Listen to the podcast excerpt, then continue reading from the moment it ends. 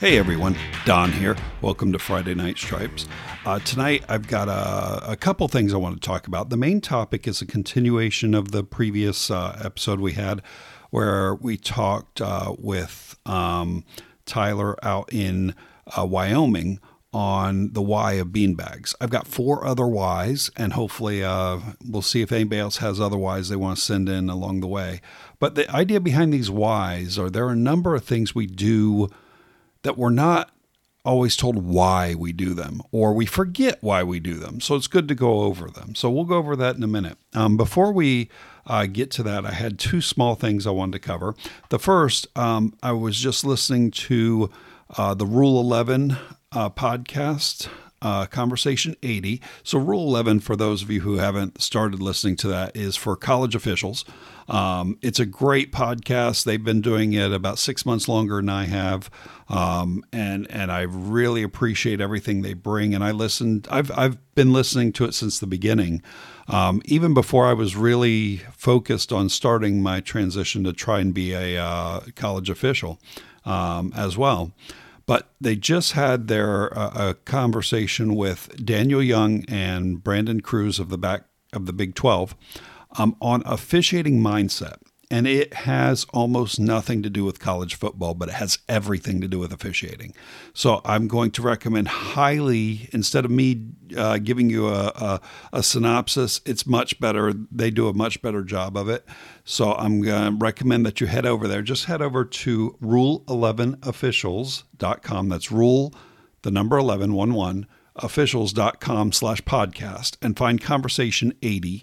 Um, it's a great talk. Um, Daniel is an educator who's done some um, reading and some thinking on the mindset, the growth mindset, and, and how we should be approaching um, how to get better. It's a great one, and, and I really um, encourage everyone to go out there and, and listen to that one. The other thing I wanted to bring up today, um, I just launched a quiz website that's got a bunch of NFHS and NCAA quiz questions on it. Um, it's it's at www.crewsaver.app. And that's it. It's not crewsaver.app.com. It is just crewsaver.app. There is no .com. So uh, head over there, take a look at it, see what y'all think of, of it. There's a lot of work that still needs to be done. It's functional. There's about 60 NCAA questions and probably about 20 uh, NFHS questions.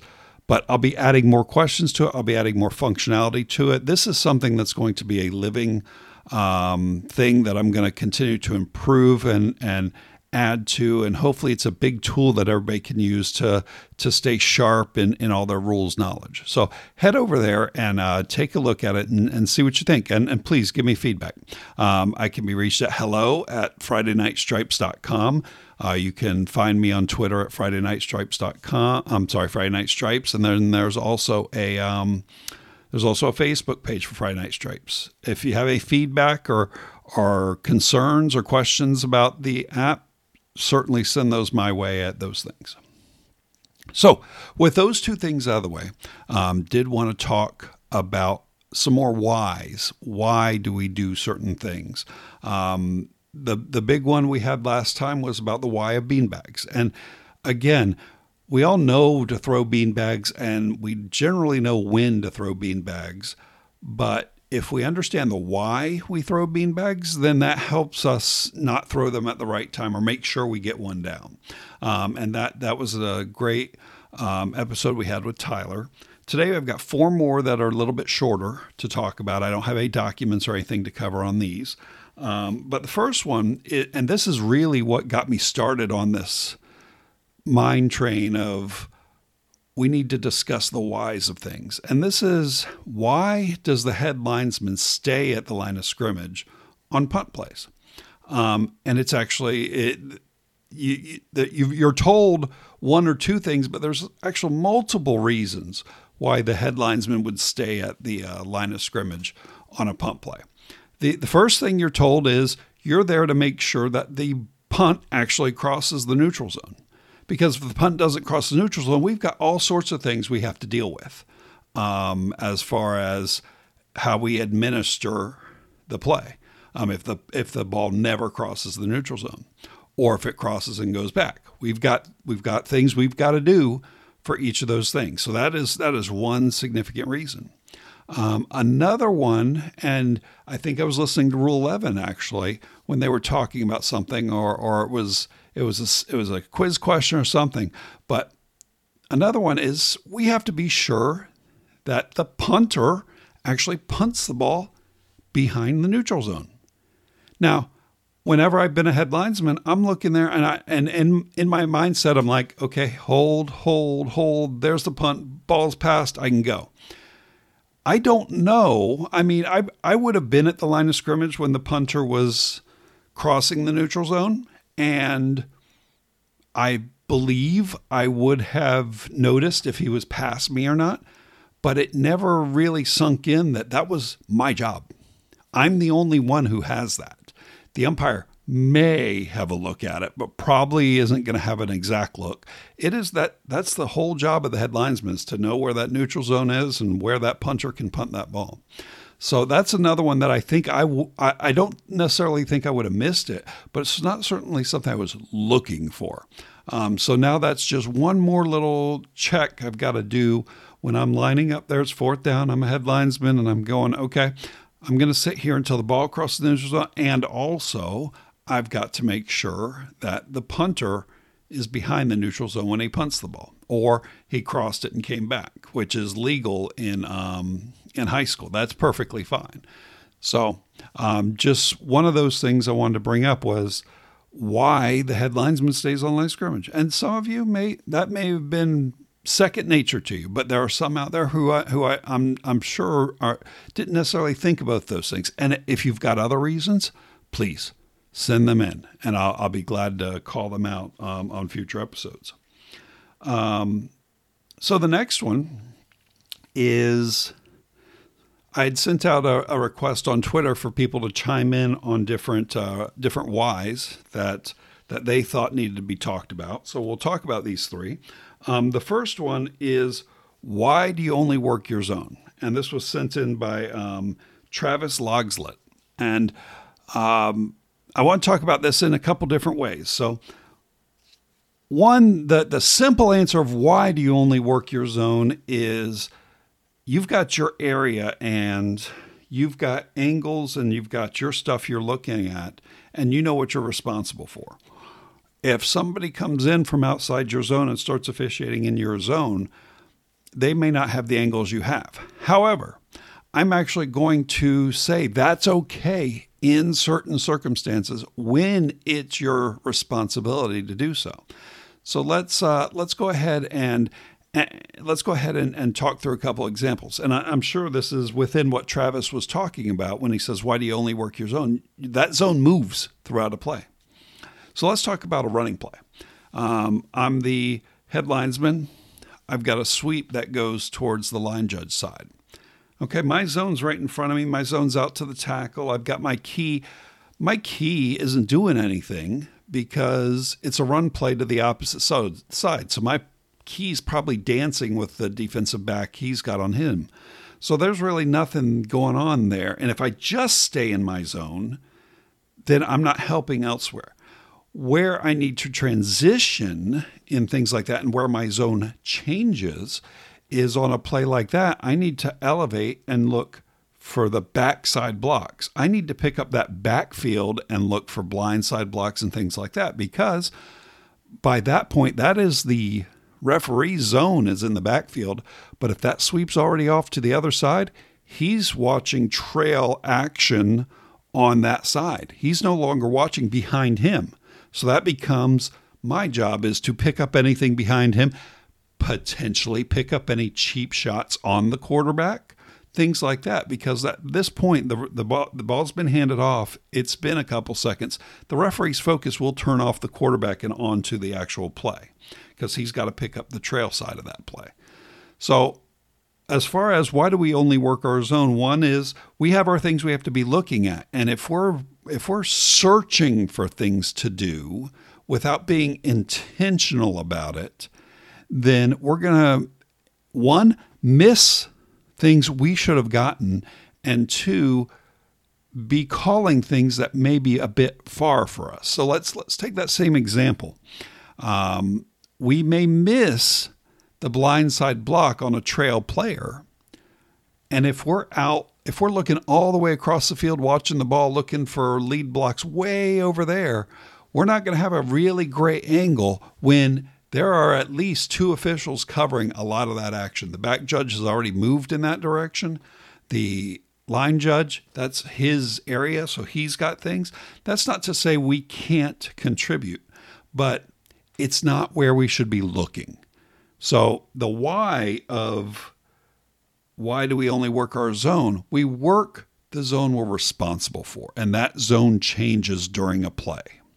So if you're unsure of where your eyes should be going after your initial keys and your initial action is done, sit down and work that out with with your crew or with other um, officials in your uh, position. And and that could be something that we bring on as a completely different topic is where do our eyes move when play is out of our area? Um, so that was that was the first one. So thank you, Travis, for um, asking that one. The second one we've got is from Ryan Buckingham, and he asks, "Why do wings cover the inside re- receiver while the back judge covers the outside?" And that's not always true, and we all know that, and, and there are various reasons for that. But let's say that's true. Why, he's asking, why aren't we watching the the receivers closest to us? And everything I've been told is because we go snap, tackle, key. So we, uh, as as line of scrimmage officials, we're watching the snap to make sure there's no encroachment or no false start and their eyes can move immediately to the tackle to pick up is this a run pay, play or is this a pass play? Um, and we can we can also be picking up for what is that tackle doing. So um, it, my routine is snap tackle, and I'll watch that tackle. And if he's threatened, then I'm going to stick with that tackle just a little longer. Um, and and work with him and if they if they seem to be dancing and not doing anything then I'm probably going to go ahead and move off to my key because at that point I can release him and leave him to the referee and umpire. Um, but if he's getting beat, or if he already has his hands on the outside and I'm just looking for a reason to call a hold because he's already in a position that is likely to cause a hold, then I'm going to stay with him longer. Um, and then if I move off of him, I've got to find my key. So let's talk about the, the eye movement of that. If if I have to move from looking straight down the line of scrimmage or potentially a little into the backfield at that tackle, all the way down the sideline to uh, the outside receiver, I've got about a 90 degree turn I've got to do. Whereas I, if I move from the tackle to the inside receiver, um, they are not as likely to be running fly routes, um, and and they are they are possibly just running um, outs or ins, and and they're they're it's more of a 45 degree turn that I have to make. So. Um, that's not what I'm really sold on. We could make that 90 degree turn as well. Um, so I could go either way on that, but that that's really the why is so that if you go snack snap tackle and your tackle's not threatened, it's really easy to jump to that inside receiver. It'd be a little bit harder to jump to the outside receiver. Um, so that's and and really, if you stay with that tackle for more than about a second, your key's gone anyway, and all of a sudden now you're moving into zonal um, keys instead of specific keys. So um, that's generally the why of why do um, wings cover the inside receiver. It's a lot of it's mainly because it's snap tackle key and we, we, we, we've got to work that process. Um, there's only five of us, and really, there's only three of us watching the receivers, as many as potentially five receivers in a pattern. So it's always going to be tough. Um, but that's that's generally the reason. Um, the last one I've got here is from Michael Bilica, and he asks, "Why do back judges have the whistle on field goals, but the referees have whistles on tries?"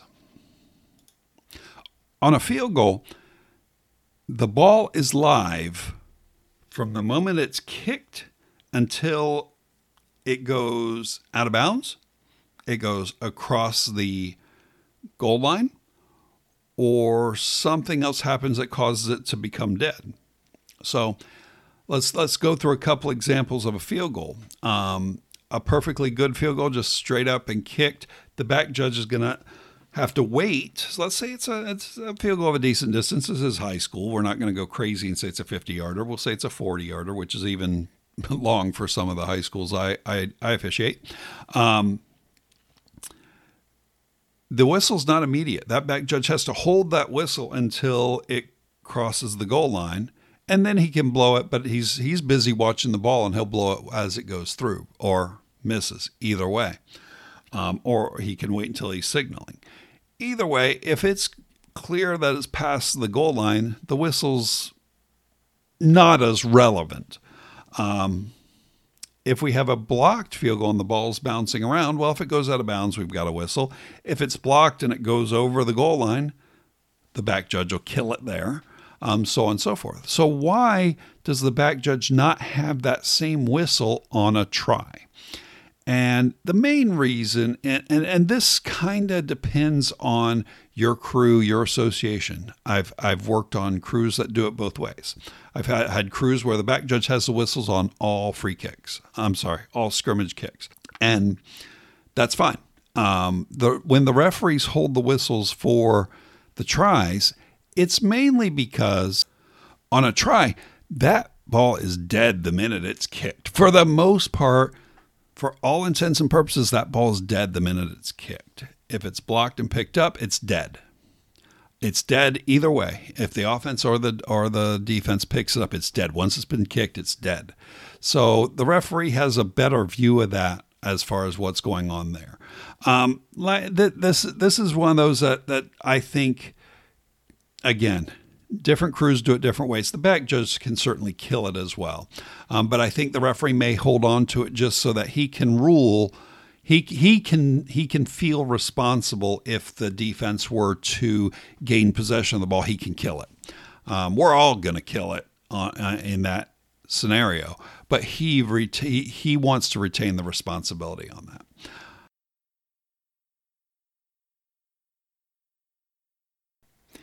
Interestingly enough, looking at the Ohio Gold Book, which we we've uh, talked about in previous episodes, in Ohio, the umpire has the whistle for the same reasons we're talking about the uh, referee having the whistle. The umpire has the whistle um, in the Ohio Gold Book.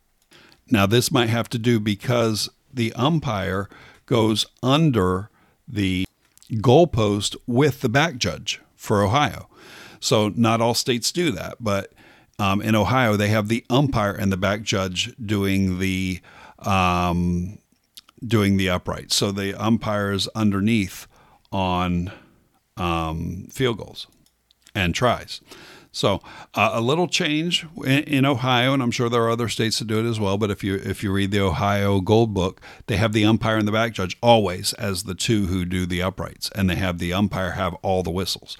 Um, that makes things a little less confusing, a little more um, precise. Um, but that's that's how they do it in Ohio as well. So that is um, those are the whys we have. If if there are any whys i missed on the three on the four we talked about please send in comments and, and i'll be glad to address them in, in future episodes. Um, and if i'm completely wrong i'll edit this episode and get it back out there to everyone. Um, or if you have additional whys that you're curious about or you think need to be explained um, send those in and we'll talk about those as well. So thanks again for listening and we'll talk again soon Thanks for listening to Friday Night Stripes. Show notes and links to all of the episodes can be found on our website at FridayNightStripes.com. Reviews on Google Podcasts or Apple iTunes are always appreciated as they will help us reach more officials. We are always looking to talk to officials everywhere, so if you want to be a guest, please email hello at FridayNightStripes.com. If you have comments, ideas, or want to correct a mistake we made, you can email us at hello at FridayNightStripes.com. You can also continue the conversation by joining the Facebook group Friday Night Stripes or following us on Twitter at Friday Night Stripes. Show music is Fight 'em Down by Flash Fluorty, licensed by PremiumBeat.com. We'll see you on the next episode.